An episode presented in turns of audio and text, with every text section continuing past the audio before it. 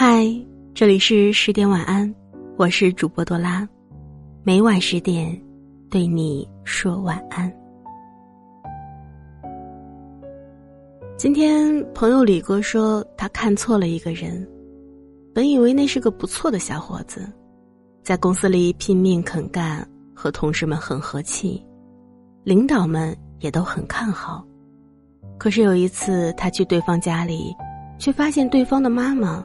总是有些唯唯诺诺，甚至战战兢兢。那次他没有多想，以为老人家淳朴，不知道怎么待客。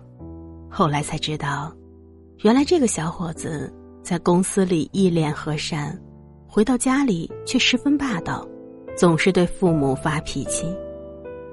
李哥说：“我是不会和这种人交朋友的，对自己的父母都不好，对别人。”怎么可能真心啊？然而现实里似乎有很多人都是这样，在外面总是彬彬有礼、客客气气的，回到家里却将积攒了一天的压力和不满都发泄给家里人。一个老师眼里的乖孩子，却可能是家里的小霸王；父母眼里的极端叛逆，一个在外面和人谈笑风生的职场人。却对家里的妻子呼来喝去。一个邻居眼里的贤妻良母，却可能总是把自己的生活中的怨气转移给孩子，总是把“要不是为了你”挂在嘴边。有些不起眼的细节，往往会让一个人的内心伤痕不断的加深。父母、妻子、孩子、家人。是在这个世界上离你最近的人，也是最容易被你影响的人。把最好的状态留给别人，把最坏的情绪带到家里，真的是理所当然吗？所以，有些人不喜欢回家，并不是家里没有值得眷恋的人，而是真的无法忍受家里的氛围。其实，只有在乎你的人。才会感受到你的情绪变化，只有离你最近的人，才愿意分担你的苦涩和不易。你的一句口不择言，就会让身边的人记在心里，反复揣摩。这些不经意的伤害，忍住不说很容易，当做没有发生过，却很难。也许你会说，不就是一点小事儿吗？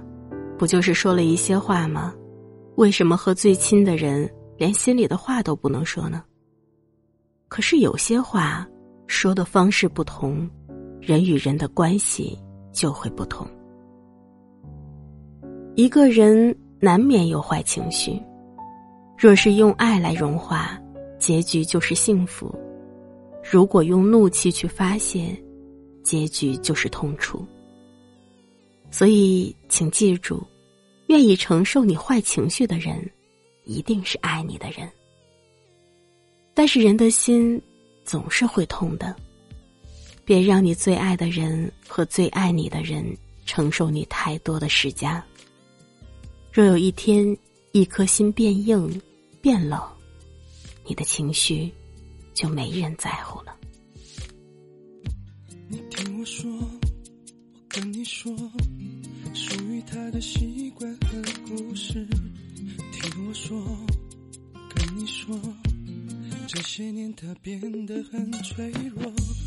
不要说，不要做，他不喜欢所有的一切，只求你要多爱他一些。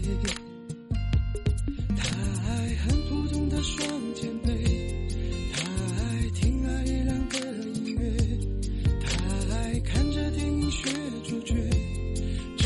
也不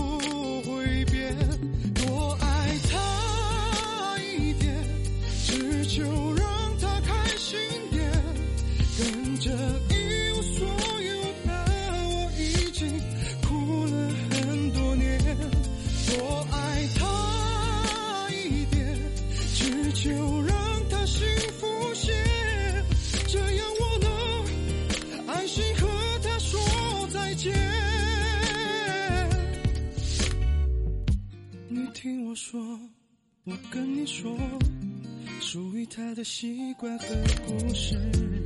听我说，跟你说，这些年他变得很脆弱。不要说，不要做，他不喜欢的所有一切，只求你要多爱他一些。